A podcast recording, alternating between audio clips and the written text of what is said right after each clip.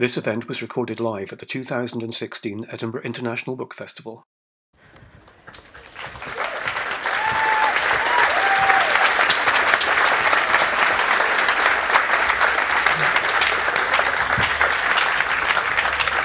That was a hell of a welcome. Uh, welcome to the Edinburgh International Book Festival. Thank you for coming out. My name is Lee Randall. This is Hadley Freeman, and today we're going to talk about Life Moves Pretty Fast, her love letter to uh, the teen films of the 1980s. Now, mostly you'll know Hadley from her distinguished career with The Guardian and other journals. But many of you may have been here a few years ago when we talked about Be Awesome, her guide to modern life for modern ladies, which is all of us. Um, as I said, the new book is called Life Moves Pretty Fast. It's in honor of one of her favorite films, Ferris Bueller's Day Off, and is just one of the teen classics that we'll be talking about as we delve into the life lessons served up in the kind of films that Hollywood doesn't make anymore. Afterwards, we'll after we've had a little natter, you'll have a chance to ask questions, and after that, I'll whisk Hadley off if you give us a one minute head start into the signing tent next door. And I urge you all to buy books and get them personally inscribed. So, welcome. Thank you. Welcome. Now that I've done all the uh, a- admin, um, this is your love letter to all the movies that shaped you. Mm.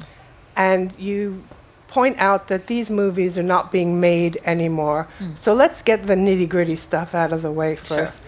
Why aren't they made anymore? What's changed? Why is Hollywood different? So it's two things in particular. So um, the movies I talk about in the book are things like the teen movies, like obviously Dirty Dancing, Ferris Bueller, Breakfast Club, and then also the more adult movies like When Harry Met Sally, Steel Magnolias, Top Gun, stuff like that. And why aren't movies like that really made these days? And there's two things that happened during the 80s. This is this is like the boring stuff. I promise we'll do the fun quotes and the power ballads after this bit. Yeah, we're, Uh, we're going to do a duet.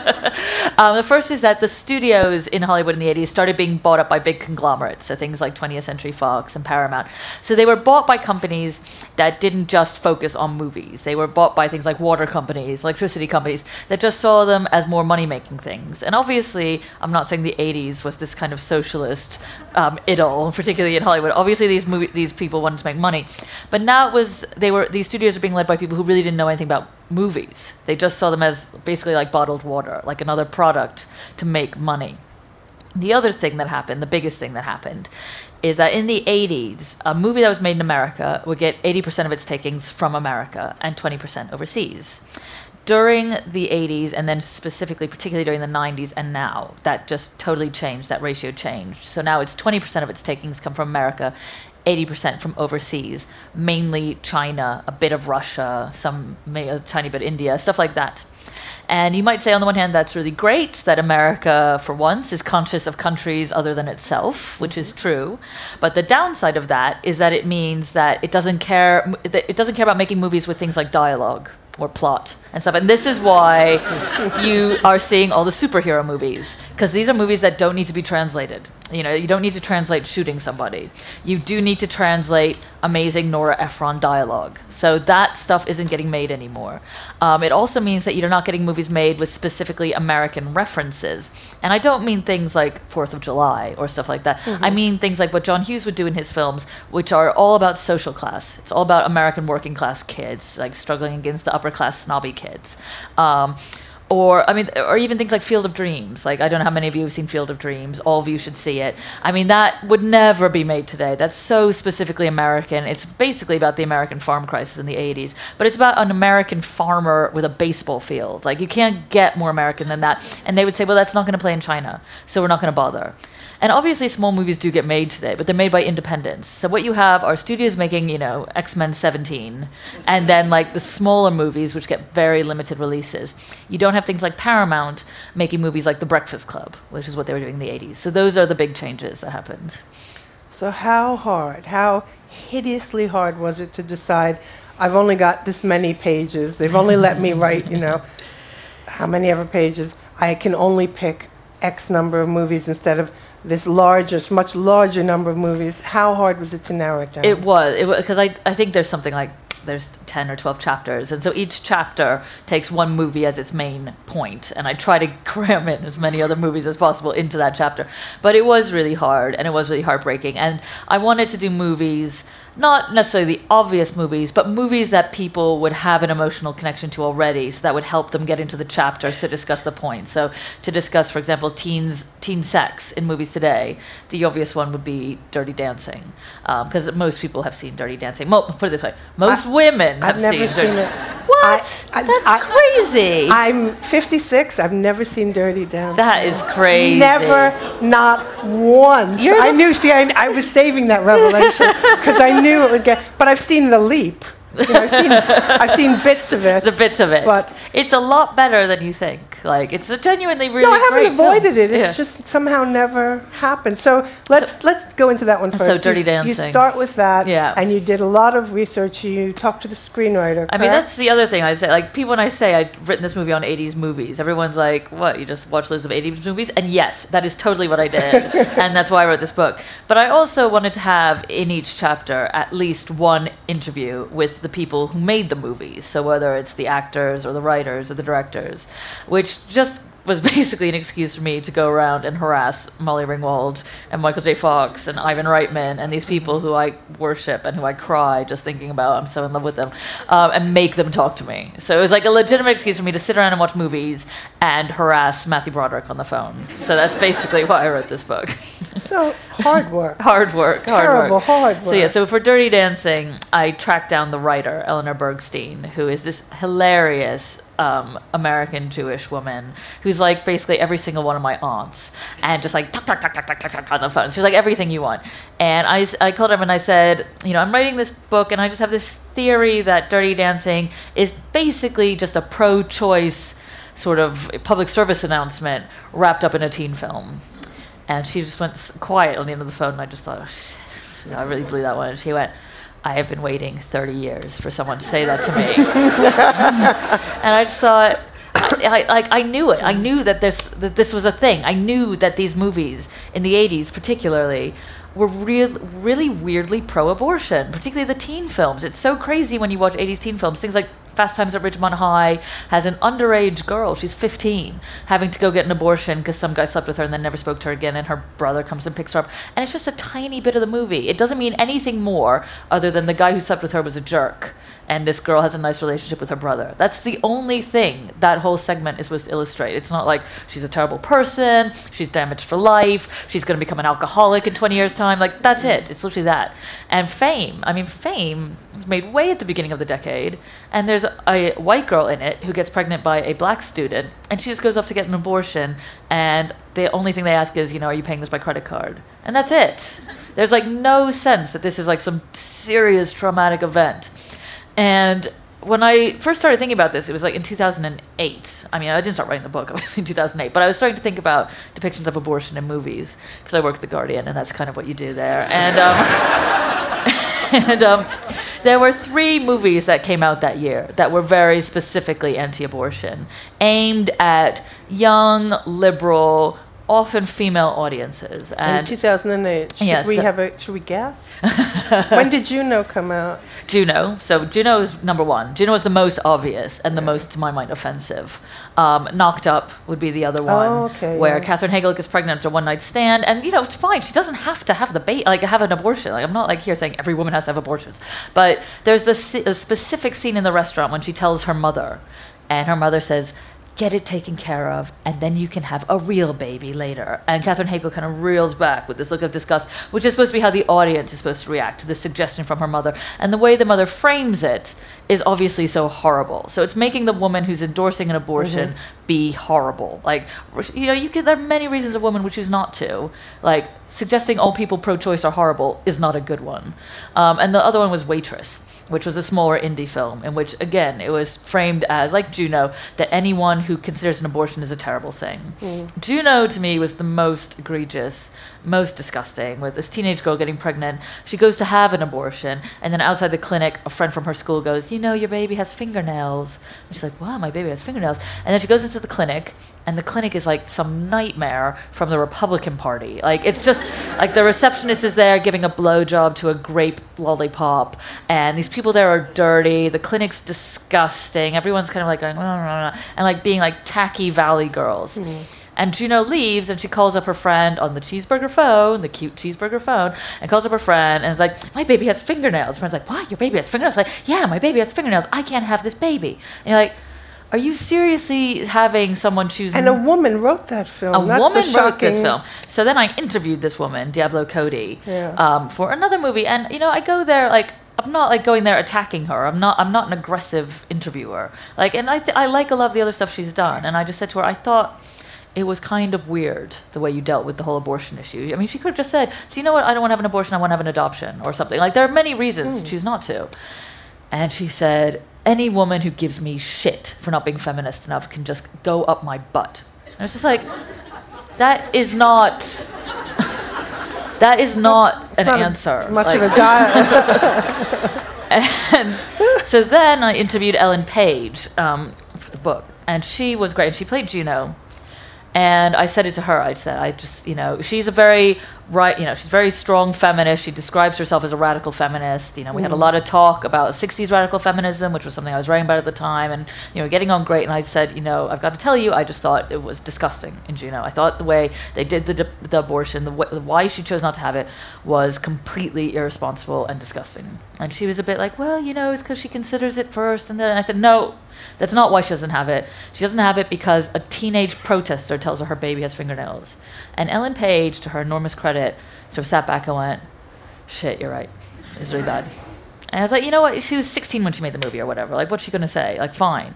Hmm. But there are messages that movies send, Yeah. and movie makers do not take any responsibility for them. And when I interviewed Judd Apatow for something else, and I said to him, I just thought knocked up. I thought the abortion stuff was gross. And he said, if she'd had an abortion, there wouldn't be a movie. And you're like, well, maybe if you write better scripts, I wouldn't be asking these questions. Like, all she needs to do is go, you know what? I don't want to have an abortion. I'm, I, I suddenly feel, I randomly feel, as a 22 year old woman who's just gotten a job and slept with some guy whose name I don't know, who I hated, I'm going to keep this baby. Like, that is not realistic. Like, but fine, if you want to do that, fine. But have better reasoning. Whereas in the 80s, they weren't so freaked out by the, by the Bible Belt, and they were able to just go have abortions in movies. Well, this brings me to a question that was going to come later, but let's do it now. Why can't people write for women anymore? What the hell has happened? Because. you had that really interesting thing about um, no, I can't, insisting that you can't write dialogue for the opposite gender is not being gender sensitive; it's being lazy. Yeah, yeah. What has happened? I feel that the world has gone completely retrogressive. Yeah. If that's even a word. Well, it's it's partly because now these studios have been bought up by the big conglomerates, and they were so focused on money making. So what they did was they said we've got to divide audiences into quadrants. So it's like men, women, teenage boys, teenage girls. So which movies get the most quadrants into them? What kind of movie will get at least three of those quadrants? And what they decided was that men don't go see movies for women, but women go see movies for men. So they just like, bye women, bye. So, you know, bye bye Steel Magnolias, bye bye Terms of Endearment, bye bye Beaches. Like that whole women's weepy thing just gone. And whenever I say this, people always go, what about The Help? And you're like, one movie in 20 years does not a genre make. Um, and also The Help, I don't know how many of you saw it. I hope not too many. Um, like the women in that were all under 35. Like you look at Steel Magnolias, which all of you should see, all you men should see. Like everybody, it's so funny. Like the women there are all like over fifty-five, and you know I would rather see a movie with Shirley MacLaine, Be- um, and Daryl Hannah and Dolly Parton and Sally Field than definitely X Men Seven. Like it's so obvious to me. Um, and but they're just like, nope, only women will see that, so it's not enough quadrants, so we won't do it. Which also kind of tangentially, in a wobbly way, brings me to the whole, uh, all the John Hughes movies, where I have this thing now where, you know, all those lovely characters that Molly played, um, who were so quirky and who got to be fully clothed Yeah. at all times. Like, know. I have, when did pop stars stop being allowed, female pop stars, when did they stop being allowed to actually wear trousers No. at all? I know. much less. Remember in the 80s, even Madonna, God bless her, she might have been wearing a bra, but she had like 15 skirts on and five hats cool. and a few ribbons, and there was all kinds of stuff on her body. Because she was styling herself too. It was like pre-stylist. So when you look at those John Hughes films, those kids are wearing their clothes. That's what's kind of Except so for cool the one about it. dress. The, The- hideous abortion, the, the, horrible the hideous prom dress, of a dress. the hideous yeah, prom yeah. dress in Pretty in Pink. Um, but otherwise, those kids are wearing their clothes. They're wearing their clothes in Breakfast Club. Like they're dressed like normal kids. But then the 90s happened, and it was really two things that changed everything. And I love both these things, and I'm sorry to blame them, but Clueless and Beverly Hills 90210, when suddenly teenagers didn't look like teenagers, they looked like models. And they were dressing in very much skimpier outfits, and they were much skinnier. Mm. And they just got skinnier and skinnier and skinnier.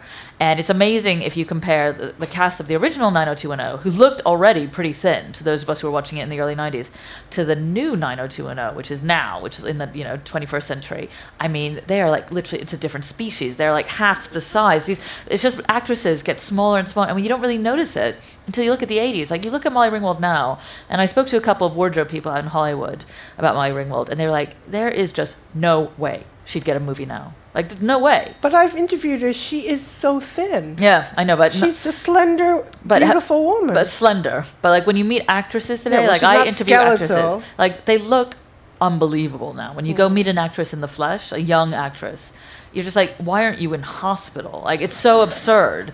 Whereas Molly Ringwald, like she would have been thinner than me in high school, but it's still not thin. It's not Hollywood thin, you know. That's is this that ridiculous the camera adds 10 pounds bullshit? yeah, exa- or or just that they ha- all have to be models. That's what actresses are now. They're models. Um, they're the ones who sell dresses on the red carpet. They're the ones who are on the covers of Vogue, which is a totally different attitude to what you see in John Hughes films, where he wanted them to just be real teenagers. Does nobody remember those great women's movies of the 40s? You know, Bette Davis and, jo- I mean, chewing the scenery and being fabulous and bringing the money and coining it. I know, but that's the thing. They they make these movies. So like Bridesmaids, for example, was was mm-hmm. Judd Apatow's most lucrative film. But the message they take from that is that's a mm-hmm. one-off. Yeah. Whereas if there's a if there's a movie with women that doesn't make a lot of movie, like the new Ghostbusters, everyone's like, well, that's it for women. Whereas all the biggest film flops ever in Hollywood have starred men, have just starred men. And no one ever goes, bye bye men.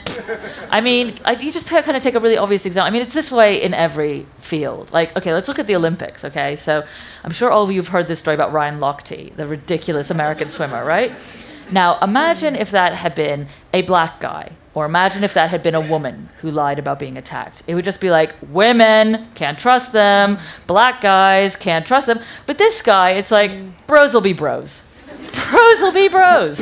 I mean, with, with white guys, it, there's no failure. Like if, with movies, there's no failure. But with women, you get one chance. And if, you, mm. if that doesn't work, like with the female Ghostbusters, it's like, told you, they can't do it. and God forbid they should actually start with a fresh screenplay and a brand new premise. Well, oh, the other thing is that now because they spend so much energy promoting movies around the world, like to now market a movie costs like almost a billion dollars. It's insane how Which much is it more costs. than the movie cost. which is more than the movie. So they only make movies that are surefire things. So they're not going to risk a beaches style thing. Like that just it's too risky. But a franchise, something that's already got movies before or a remake, that's like at least it's got history, it's got legacy, you know, people it's got name recognition. And you know, people don't want to see it. Men won't see a movie with a woman on the poster. And I do think this is often true of men, even the nice guys. They'll be like, it's for women. Um, Did they not go see, uh, what's her name? Laura Croft? she's she's sexy and she's a and she's a game, so that's acceptable. But you know, if there's so like, it's not real on several levels. but you know, La Vie en Rose. I mean, I would like Yeah. to see the audience demographic breakdown for that. But even even if that was even if that was a success, Mm-hmm. it's still like that's a one-off. That's a one-off. oh, not too depressed to go on. I'm just going to hand you the, you can, um, how, how much of a factor is the fact that our, my country, America, has Hmm. become more and more and more conservative? It is a problem, and I spoke to this really interesting American producer out there about it, Lynda Obst, who's worked on a lot of women's films and worked with people like Nora Ephron and all these people. And she said studios are terrified of um, this kind of activism that they get from the Bible Belt. I mean, I, when you're over here, the you know the image that people get of, America. Well, now of course it's terrible because of Donald Trump, but in the main, it's usually from New York and Los Angeles. Whereas, and that's actually what those people who live in those cities. I speak as someone someone who grew up in New York and has spent a lot of time in Los Angeles, like that's all you're thinking about too in America. But the fact is, the majority of America is the middle. And it's a very conservative part of America as well. And these people really do lead campaigns, and they do affect the uh, MPAA, which chooses the ratings, and they do pillory these people to. So, for example, here's a great comparison. So, I spoke to the ratings boards in both America and Britain, and they all said the same thing, which is that America is extremely tough on sex when it comes to movie ratings, very relaxed about violence. And here it's exactly the other way around which is why it's kind of so nice to be here. Uh, so there was this one movie, the title of which I can't even remember because I didn't bother seeing it, um, about Charles Dickens's Mistress that came out like three Oh, years ago. well, the book was The Invisible Woman. It's- maybe that was The Invisible Woman with Felicity, uh, that young actress in it. So she, I read the book. Ralph Fiennes, I think, Yeah. played Dickens. And um, in America, that was basically the equivalent of like an 18 because there was a bit of sex in it. And here, that was PG because like Charles Dickens, a bit risky for Americans. um, so that kind of sums up the different attitudes, and it probably has gotten worse. America has gotten much more conservative, despite seeming in some ways to become progressively more liberal. No, it doesn't seem It- more liberal to me at all. so, and let's um, the makeover as motif. Oh, the worst. oh, look, she's shivering. She's horrified. Ugh, I find it so depressing. Discuss. So everyone, I mean, it's just like I'm going to talk to the women here, guys. Sorry to do some gender stereotyping, but most women love a makeover in a film, like eh, whether it's Pretty Woman or Breakfast Club or She's All That and all that kind of stuff. I, I hate it. I hate the message that women need to look more conventionally attractive and get their tits out and wear shorter skirts in order to be deemed acceptable human beings. And that is what it always is, the makeover. And that's why I, unlike every other John Hughes fan, am not such a big fan of The Breakfast Club because I hate Ally Sheedy's makeover at the end of it. I find it so depressing that he did that. The whole thing of John Hughes is celebrating the weird kids. And in that, he, ha- he gives the weird gothy girl a makeover. Um, and I really started to think about the depiction of women in movies today. Um, when I rewatched She's All That, which is from 1999, which I'm sure some of you remember with Freddie Prinze Jr. And the message of that movie was that the girl, Laney Boggs, um, who is weird and nerdy at the beginning, has to become conventionally more attractive in order to be acceptable. This is not a new thing. You see it in Grease too. Like this is like mm. a very old movie trope that a woman needs to, you know, wear a tighter dress, lower cut, blah de blah. But I was thinking about the movies I grew up watching and how they sent completely the opposite message. And the most obvious ones being things like Pretty in Pink. So Pretty in Pink, which I'm sure all of, I hope all of you have seen, most of you have seen. Molly Ringwald refuses to have a makeover, even though she's dating this rich, gorgeous guy who she wants so badly, and of course she does because it's Andrew McCarthy, uh, like literally the cutest boy ever born. Yes, yes, yes. but she refuses to, and even when he tells her, "Do you want to go home and change for our date?" and she's like, "I already have." Like she doesn't say, she doesn't do this thing of like, "Oh my God, you're right, I'm so wrong." Whereas in She's All That, this girl's literally like having to pluck her eyebrows out in order to be acceptable for this guy. And I looked at the movies today, and the big teen movies today would be Twilight. And in that, Kristen Stewart has to change species to be with her boyfriend. And that's seen as proof of her love. Like she literally changes species. And if being the whole vampire metaphor is all supposed to be about AIDS now and everything, so she literally gets AIDS, like she changes into a vampire. Like that's what's so creepy about it. The whole thing of the blood is so toxic to teenagers. It's mm. basically saying have unprotected sex and take what happens. And she even gets eaten from within by her vampire baby. But this is all seen as proof of her love. Now this is so weird, and it's the same with other stuff. If you look at Fifty Shades of Grey. Like, no, don't look at it. what the hell is that? What the hell is that? Where she like she puts up with having sadomasochistic sex, which she doesn't really like and doesn't really want, in order to have her rich boyfriend. Like, what the hell is this message? Now, that's not really aimed at teenagers. A bit. Teenagers can read it if they want. It's certainly aimed at twenty-something, thirty-something women. That is a totally sick message to send.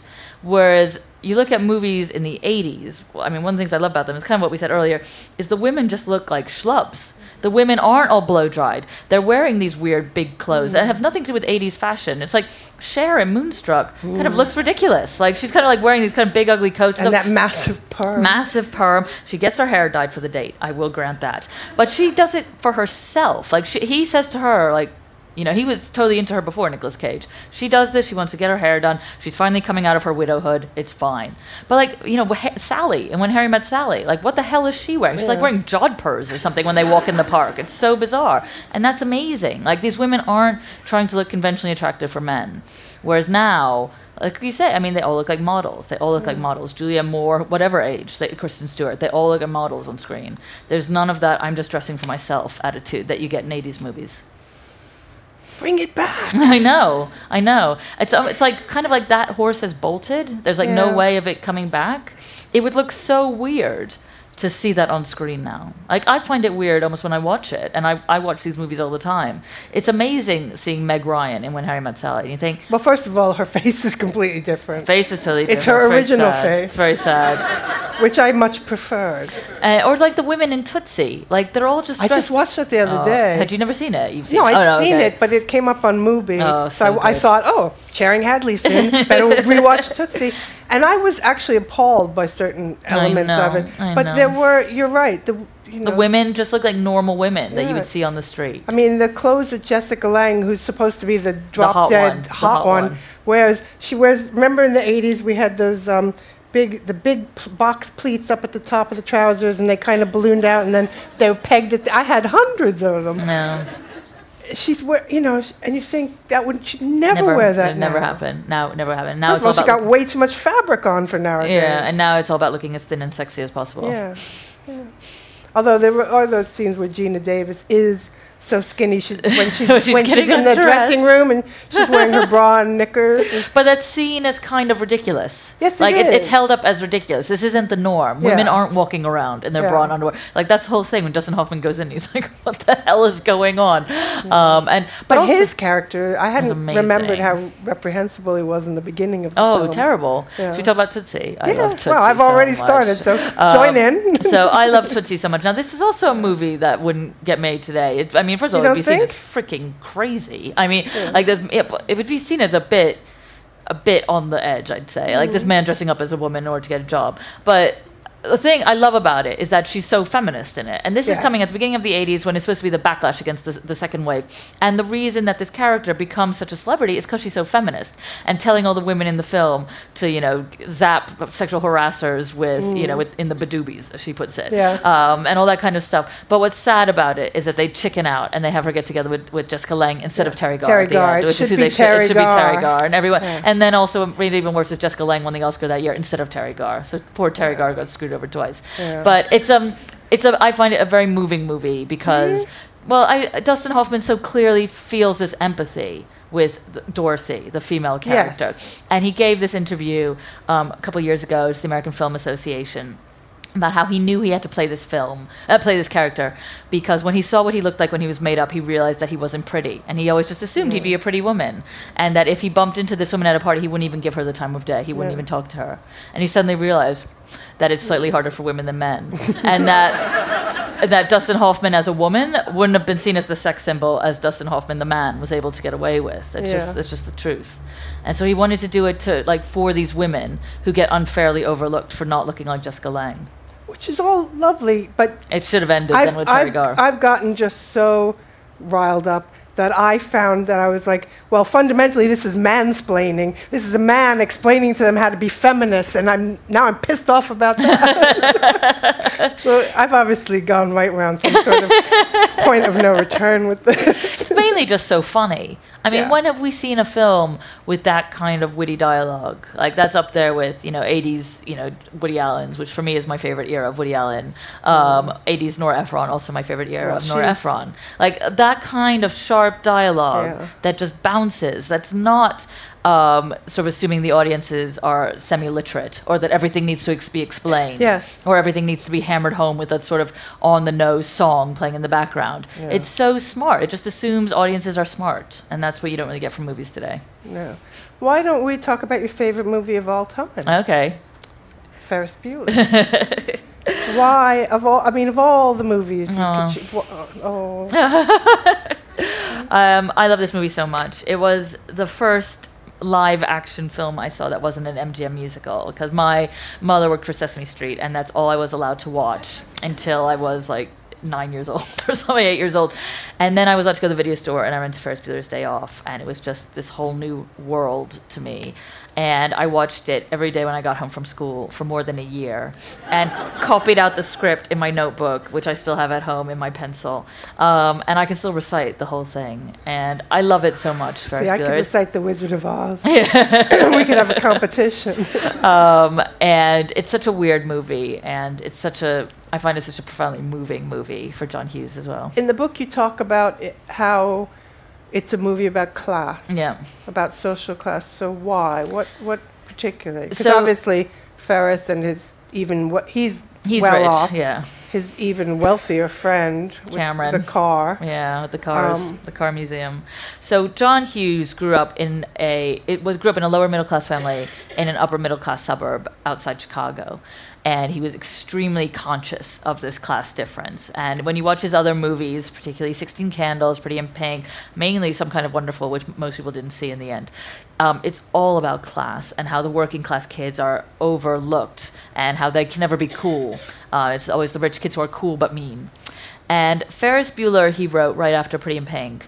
And what's interesting about it is that Ferris is basically the same as the character Ducky in Pretty in Pink. I mean, it's even played by characters who look the same. They're into the same kind of music. They're both geeky. They're, you know, they're, they talk to the camera. They do the breaking of the fourth wall thing, all that sort of stuff. And um, and it's I feel that this is John Hughes' fantasy of how his childhood could have been if he'd just been rich. You know, he's popular. He has the prettiest girl. The whole town is obsessed with him. Um, and it's very, very touching. And he's talked a lot about how much of his life is in Ferris, much more than in his other movies. So, for example, when the kids skip school and they go to the French restaurant Chez Quis, that is a reference to Shakey's fast food restaurant in hmm. Chicago, which he used to go to when he used to skip school with his best friend. But it was just a hamburger joint. So now they've made it this fancy French restaurant. And the scene at the Chicago Institute of Art, which is my favorite movie scene of all time, when they're walking through and it's the instrumental music, he used to go hide there when he wasn't enjoying school, when he was being bullied, and he's just sit there and look at the paintings. So this was his way of thanking the school. And he did actually marry his high school girlfriend and was with her till the day he died. So it's also a little bit about that love story. So when Sloane says at the end, he's going to marry me, that's a kind of thing for for John Hughes and his wife. So it's a very touching film. And what's also touching, it's it's it's him starting to say goodbye to teen movies mm-hmm. because both Molly Ringwald and Anthony Michael Hall, who were his female and male muses and who were in all his other movies, turned it down. And they said they wanted to, to go off and do other things, which they didn't really manage to do, which is quite interesting. And um, and y- he, you can see this film is changing. Like it's much weirder. It's not a conventional teen film on any level. It's it's uh, It- surreal it's quite zany. It's quite zany and it's not it doesn't really have a plot. I mean hmm. it's just this one day with these kids who skip school and go to a museum. Like it doesn't even make any sense. It's so bonkers. And also this poor principal who just wants them to go to school is like seen as this terrible villain. Like it's like that doesn't make sense either. Like none of it makes any sense let alone the fact that ferris being sick from school is in like the local newspaper and Yeah. like you know sky written and they're on the tv like none of it makes sense. And there are a lot of theories on the web as ever about this and saying that it's all Ca- it's cameron's fantasy. Like ferris is a figment of cameron's imagination and I don't think that. I mean, you can say that this is told by Cameron because obviously the movie is more about Cameron than Ferris. Like Yeah. Ferris doesn't change. Ferris is just this empty vessel who's like the same at the end as he is at the beginning, whereas it's Cameron who goes through the emotional change. But I think it's more just John Hughes' fantasy about what teen life could have been like in these big houses that he's always using in his movies, in Home Alone or whatever. He's always using these big houses that he didn't grow up in and that he had no connection to. Yeah. So I find I think it's very sweet. Well, now you made me want to cry. I just it's a it's a very I find it's a very movie movie and it's so original. It's so nuts the way Ferris keeps talking to the camera Yeah. and it's like you know if you want to get out of school you lick your palms and like doing this whole talking and singing in the shower um, and all the characters are so interesting. Like I would watch a movie about Grace, the principal secretary. Mm-hmm. You know, I would watch a movie about the guys in the garage who steal the car. Yeah. Like all of it. I ever watch a movie about his parents? Like all of it's so funny. You want to know about all of them, and I always feel like that's what you need with novels. Like when you're reading a novel, you want a novel about all the other characters. Yeah. That's how you know you're reading a good novel. It's the same with Ferris Bueller. And what's also so funny is everyone who made that movie got together with each other. So. My, Matthew Broderick got together with Jennifer, Jennifer Grey, Grey, who played his sister, and then the parents got together and got married. Really? So it's like all these other weird family connections going on. Um, and meanwhile, the girl who was playing Sloane was like throwing herself at Matthew Broderick, and he just wasn't interested. So it's like, all that was going on behind the scenes. So I, I it's everything about it is just so adorable. You also um, you devote a lot of time in the book to talking about Eddie Murphy, and I can't say I can't even picture Eddie Murphy without a voice in my head going, "I'm Gumby, damn it," which is really really wrong.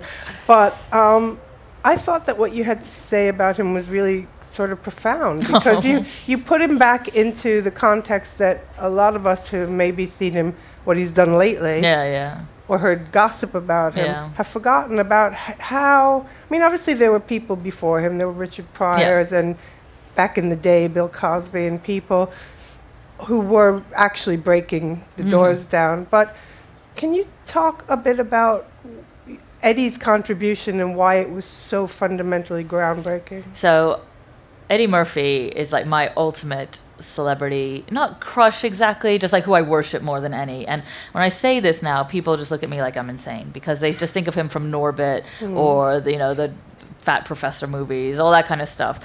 But he to me is just the most amazing screen presence, and you don't really appreciate how extraordinary what how extraordinary his accomplishment was unless you go back to his really early movies. So the first movie he did was 48 Hours, which he did with Nick Nolte, and that was the original buddy cop film. And Nick Nolte plays this kind of gruff, divorced, you know, cop, the whole cliche that we get now all the time, so sort of alcoholic, gruff but great. But as part of his gruff but greatness, he keeps calling Eddie Murphy, who he's teamed up with, um, names like spook and watermelon and the N word and uh, you know all these other words that I, as a Guardian writer, am not allowed to say. And this is seen as kind of a bit on the line, but kind of funny. Like it's a, it's a bit on the line, but it's it's funny. Like this is Nick mm. Nolte; he's the good guy in this movie, so you're not supposed to hate him. He's not like the bad racist. He's the good guy. He's the protagonist, and so this is the Hollywood Eddie Murphy was in, and Eddie Murphy replaced Richard Pryor in that film, who had been the big black star before him.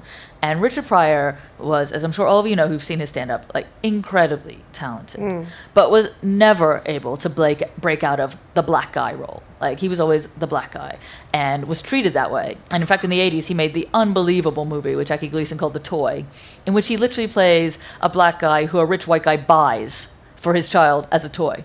Like I'm not, I'm not exaggerating this. Like that's literally the movie. He's a toy, and also AKA a slave.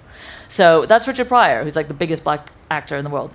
So Eddie Murphy comes along, and he is so good that he is able to break out of that. Like the whole cliche about if you're black in America, or to be honest, any Western country, you have to be 10 times better than the white guy in order to equal them. Like Eddie Murphy was a million times better. So he became the biggest star in the decade. Like only, only, um, oh my God, Harrison Ford earned more money, and that's just because of Indiana Jones and Star Wars and stuff. Like Eddie Murphy was the biggest star, and he's coming out in a Hollywood where it's seen okay for people to call black guys watermelon. So then after that, he's in Trading Places, which is then when he really blows up. And even in Trading Places, which is a movie I bow down and worship to, he's still playing the black guy. Like that character is the black guy, and there's even a scene where Dan Aykroyd blacks up in it and is chatting with Eddie Murphy, with Eddie Mur- with Dan Aykroyd blacked up and doing a Rasta accent. And watching it now, you're just like, "Eh, please, Dan Aykroyd, I love you, stop it. But that was seen as fine. That was seen as fine then. The next bit was the biggest transition for him, which is that he's cast in Beverly Hills Cop. Now, Beverly Hills Cop, that's not black guy. That role was actually written, unbelievably, for Mickey Rourke, and then passed on Mickey Rourke to Sylvester Stallone. and then Sylvester Stallone went off and made Cobra or something, or whatever the heck he did. And the producers, um, Jerry Bruckheimer and Don Simpson, to their enormous credit, like no one else had done this, which is like, let's just cast a black actor in this role that's not written for a black guy. And they did, and it was like the biggest success of the decade. And from then on, he didn't really have to play the black guy anymore until he then did Coming to America, at which point he was so huge that he could do mm. whatever he wanted. And here he made a movie that has an entirely black cast that was an enormous success. And there's been no repeat of that accomplishment since. And nobody ever notices this about Coming to America. It's entirely black. And it was the first movie with a black cast that it was a hit overseas. Like it was a hit in Asia, which is extremely unusual for movies with black cast, and it's never been repeated again. And nobody gives him credit for this. And then he got a bit bored. He was getting too rich. He was too successful. He was looking at Denzel Washington. He didn't want to be a comedian anymore. He wanted to be a serious dramatic actor. And things started to go downhill for him. Mm. Like then he was making Beverly Hills Cop 3 and he was, he was refusing to make any jokes in it. And he just started to get more and more closer. And people go, oh, well, he's a dick. But you know what? The thing is, he was so successful at the age of 19. He was doing stand up in like clubs in Jersey in 17. 19, he's in uh, Saturday Night Live and making 48 hours. 21, he's trading places. Like, imagine going that fast.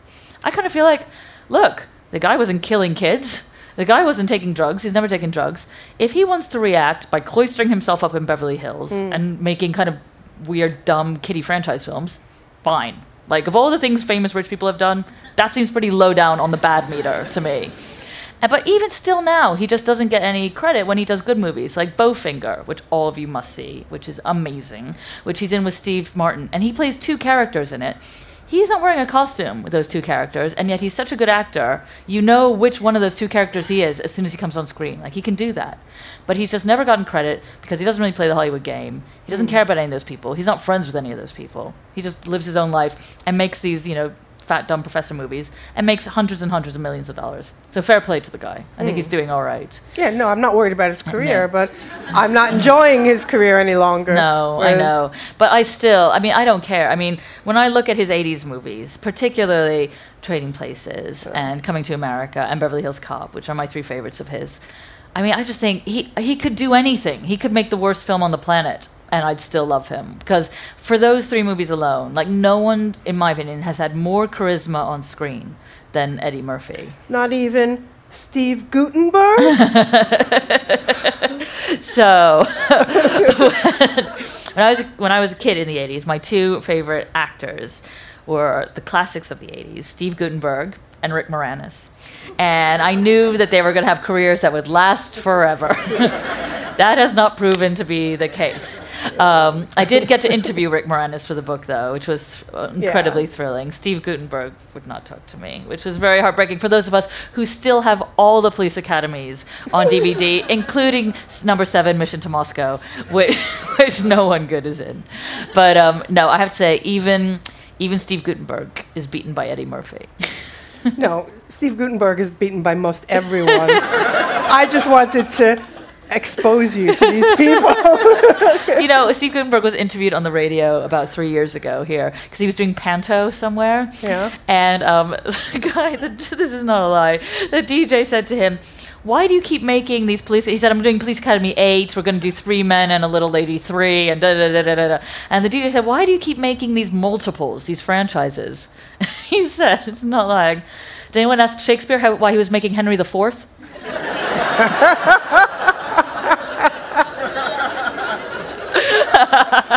Oh, Please let that have been a joke. It's just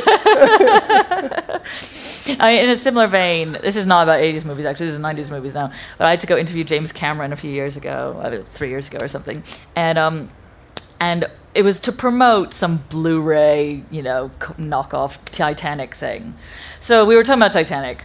And thank God we weren't talking about Avatar. So we were talking about Titanic. And um, I said to him at the end, you know, he's known for having a terrible temper and he's like thrown kettles at people and stuff like that. And I said to him at the end, he'd been very nice. And I said, I'm sorry, I've got to ask you this, Mr. Cameron. Why couldn't Kate Winslet just share that damn board? I mean, it's a whole ballroom door. It's the whole ballroom door. She like she look up. She could just get Jack on the board. Of course. And he slammed his hand on the table and went, "Why not call up Shakespeare and ask why Romeo and Juliet had to die?" Uh, uh.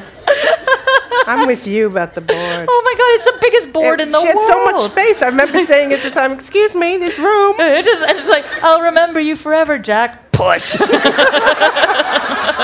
It's better this way, believe me. I could carry on. We haven't even gone James Spader, but I want. I would like. I would like the. I know James Spader, All the women. but let's get let's get some of the women a- asking some questions here, and, and some of the men. Let's get everyone involved. We've got about 15 minutes for quick fire round audience questions. There's a question. There are two people here in the center. A maroon. Sh- I'm sorry. Um, it's red and a white shirt. So if we just pass the. Oh, you can fight it out, but you're just behind one in front of the other. oh, it's getting tough out there. Um, thanks very much. That was um, really entertaining. Um, you guys should do more uh, double teaming the second time around. It's great. Um, I just want to link maybe your two books together um, and some of the stuff you talked about the last time you were here about feminism and also what you talked about the female led movies in Hollywood and why we're not seeing them. I mean, Ghostbusters is very interesting because actually it's not as big a flop domestically as Star Trek is. Yeah, yeah, yeah, for and sure. yet no one's talking about the Star Trek No. movie being a flop and everyone's talking about right. um, Ghostbusters being a flop. It was also approved by Amy Pascal before her emails were revealed to the world, which brings me back then to women being in charge Yeah. in Hollywood and Yeah, that yeah. being an essential precondition, which then brings me around to the moves we've seen in Hollywood with some women looking for equal pay. You know, Meryl Streep becoming very vocal about m- movies need to be made for female audiences, Yeah. and actually some female actresses, when asked about it, saying, "I don't think we should discuss that issue." I know. So or refusing to even say they're feminists, which is always interesting. So, um, just kind of your thoughts on that in terms of some of Hollywood's own leading ladies seem to be their worst own worst enemies. Oh yeah, for sure. I mean, there's a great, there's a funny divide now because feminism is, for want of a better word, seen at the moment as kind of a bit trendy. Like, and I'm not saying it's a fashion trend, but it's like a much cooler thing now to say you're a feminist than it was 10 years ago, 15 years ago. So you get some actresses who are kind of jumping up and doing that. But uh, they're like kind of outliers, and also they generally are ones who are pretty safe, like Jennifer Lawrence. Like, you know, that Jennifer Lawrence isn't risking anything by saying she should get equal pay to Bradley Cooper or whatever, you know, lowlife she's, you know, acting with. Um, but in the main, it's still seen as, you know, basically saying, I don't shave under my arms. If you're a woman, like I'm a feminist, like I don't say that. Like the woman, what? Oh, God, I can't remember her name. I'll, I'll remember in two seconds. The woman who's, who was in charge of you of um, Yahoo, refusing to say that she's a hmm. feminist, that she doesn't really relate to feminism. Like I, I don't understand how there are so many women out there who still don't understand it. Sarah Jessica Parker was quoted recently in an interview saying, "No, I, I am not with feminism. I believe in equality." And you're like, you are like a 55 year old woman living in Manhattan who made a TV show that is seen as like a feminist landmark. At no point you look up this word in the dictionary. uh, like, like, what? Like, And like- married to Ferris Bueller. I mean, but oh, like, how do these people not understand that feminism is equality? It doesn't mean I hate men or whatever Andrea Leadsom thought it was during the whole Tory leadership competition. Uh, I, like her, I, I'm fine with her not understanding it. Like, I'm not expecting some sort of Tory MP woman who looks like she just drinks G and T's in Surrey all day to understand it. But like Sarah Jessica Parker, I mean, for God's sake, like, do you really not understand this? So yes, but it also makes me sad. Like, you're right. There aren't enough women in Hollywood who are making these things. Whereas in the 80s, there were women like Sherry Lansing in charge of studios. But at the same time, why? Why does a woman need to greenlight a movie for women? Women greenlight movies for men. Why are like women seen as niche groups? And even if we were a niche group, why is it only us who can greenlight things? Why is it only a black studio head who will greenlight a black movie? Why is it only a disabled studio head who would greenlight a movie about a disabled person? Like, why does it have to be divided this way? We all have to give white men a pass. Why can't they think about someone other than them for once? That's what I don't understand. So when Judd Apatow or whatever said, "Oh, I can write dialogue for women," I don't know them. It's like you're married to one, you have daughters, you had a mother, you probably had sisters, you might have spoken to a woman today in the drugstore. Like, it's we're not foreign creatures. I mean, if if they can write movies for talking dogs, like. Like, is it beyond them to write one for a woman? Like, No, you had a question. Yeah, well, I think it just follows on from that actually, because um, we watched recently Frances Ha oh yeah. with uh, Greta Gerwig, Mm. and just wonder how she fits in to the current sort of You know- movie experience. I, I'm glad. US. I'm glad she exists, and these movies by Noah Baumbach are being made.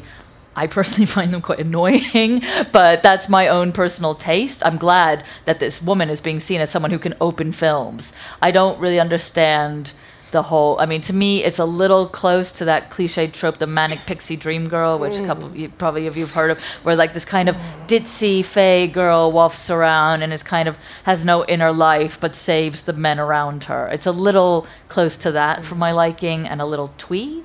But look, I'm not going to split hairs. Like I'm glad I'm glad these movies exist. Um, but yeah, I, I mean, I'd rather see someone who's like actual human being rather than a kind of cutesy Yeah. cutesy thing. I saw a question. Well, there's a question here, and then we'll try to. We'll get to. This is And the aerobic portion of the evening for our venue people.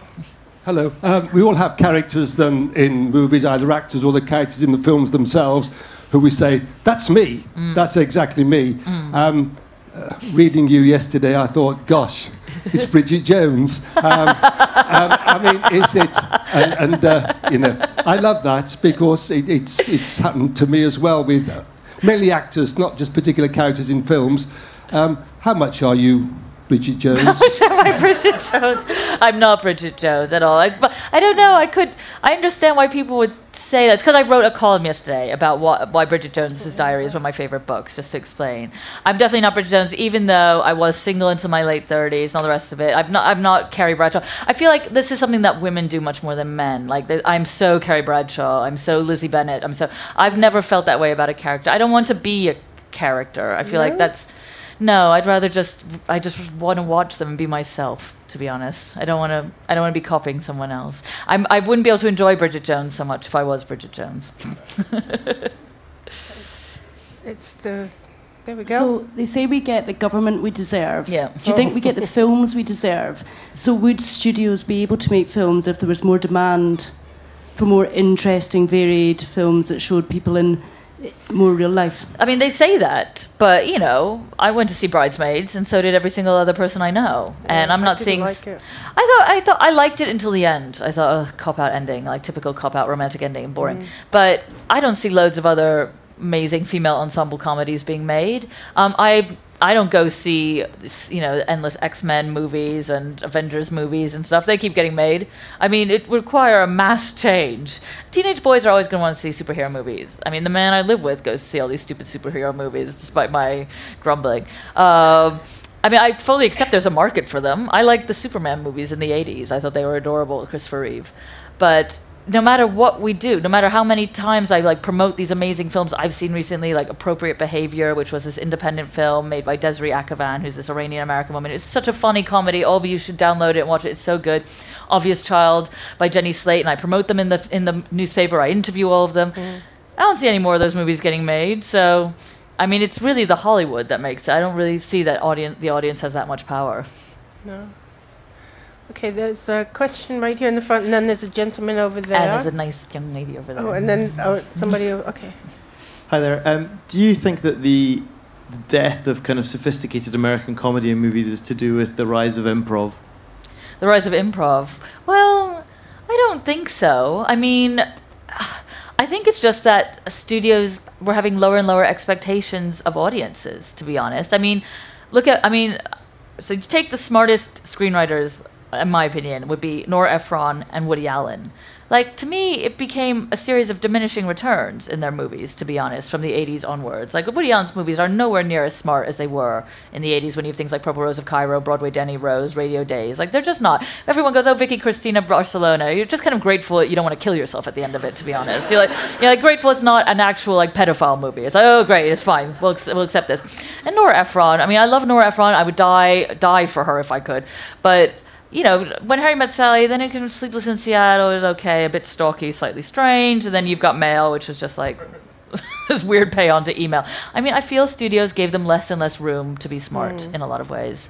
Um, some improv stuff can be terrific. I mean, a lot of Ghostbusters. There's a lot of improv in Ghostbusters, the original one. I think it's just there. It, movies just were more and more reliant on overseas audiences, so there's just less smart smart writing.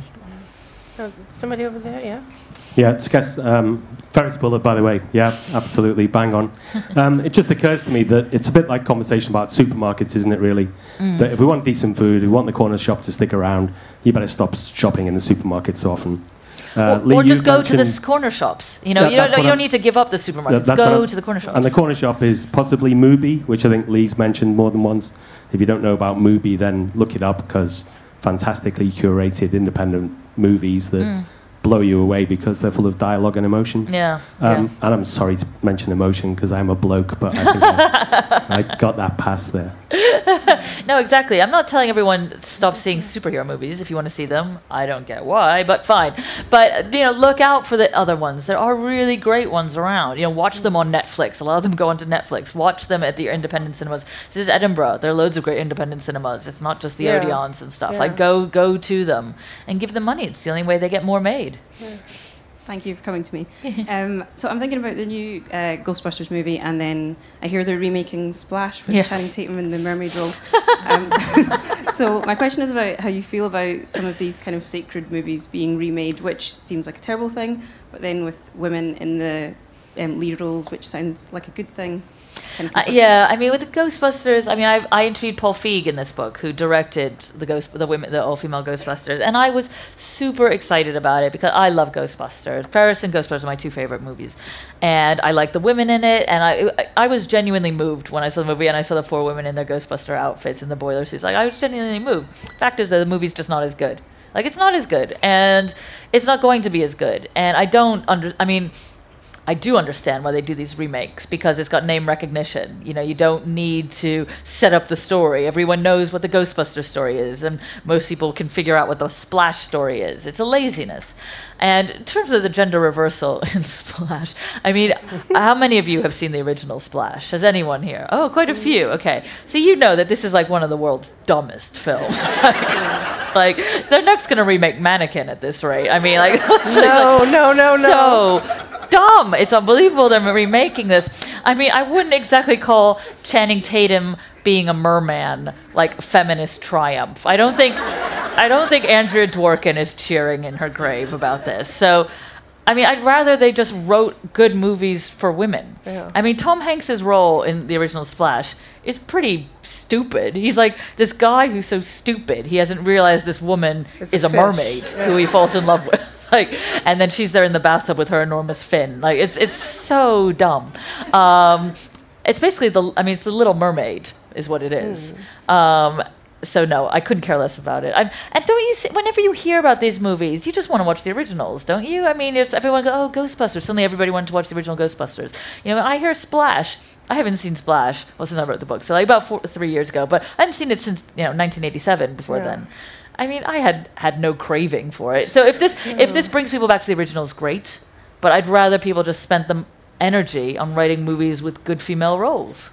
Yeah, I don't see that happening though. No, not anytime soon. Has anyone got a really quick final? Oh, right here in the front row, there's a quick final question. Don't you think a lot of the best writers and women for women's roles are in TV Yeah, now? well, that's the like thing. Gilmore Girls Yeah. or Transparent, and that's where the energy and the. But that's interest kind of sad. I mean, I talked to Jill yeah. Soloway in the book too, in the end, because she uh, she wrote Transparent, which is such an incredible TV show. It's on Amazon Prime. All of you should watch it. They're making the third series now, about why they've moved to TV, and it's because TV now, particularly Amazon, Netflix, HBO, um, which are all subscriber services, so they're not free and they're not accessible to most people, um, give uh, writers and directors the freedom that uh, the Hollywood big studios gave them in the 80s. And on the one hand, you kind of go, okay, well, that's okay. It's okay. It's just moved to another medium. But on the other hand, I think it's not okay because these are limited areas. It's not like you can just pop down the street to go see Dirty Dancing at your cinema like you could as a teenager in the 80s. Like you, your parents have to pay for these services. It's accessible mainly to upper middle class kids. I mean, that's not really great. I don't think that's not free for all. So what's the point? Like, what's the point of a mass culture that's for a very limited, self-selected subset? That's a downer to end on, isn't it? James Spader. James Spader. James Spader. I'm going to uh, take Hadley over to the signing area and hand her a pen and a glass of water and get her in position behind a giant stack of books, which I encourage you all to come and buy. But first, can we just thank her for today?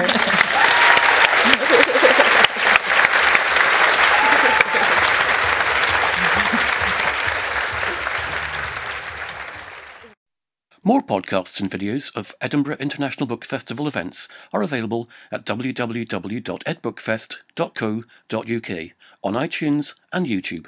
Just search for Ed Book Fest.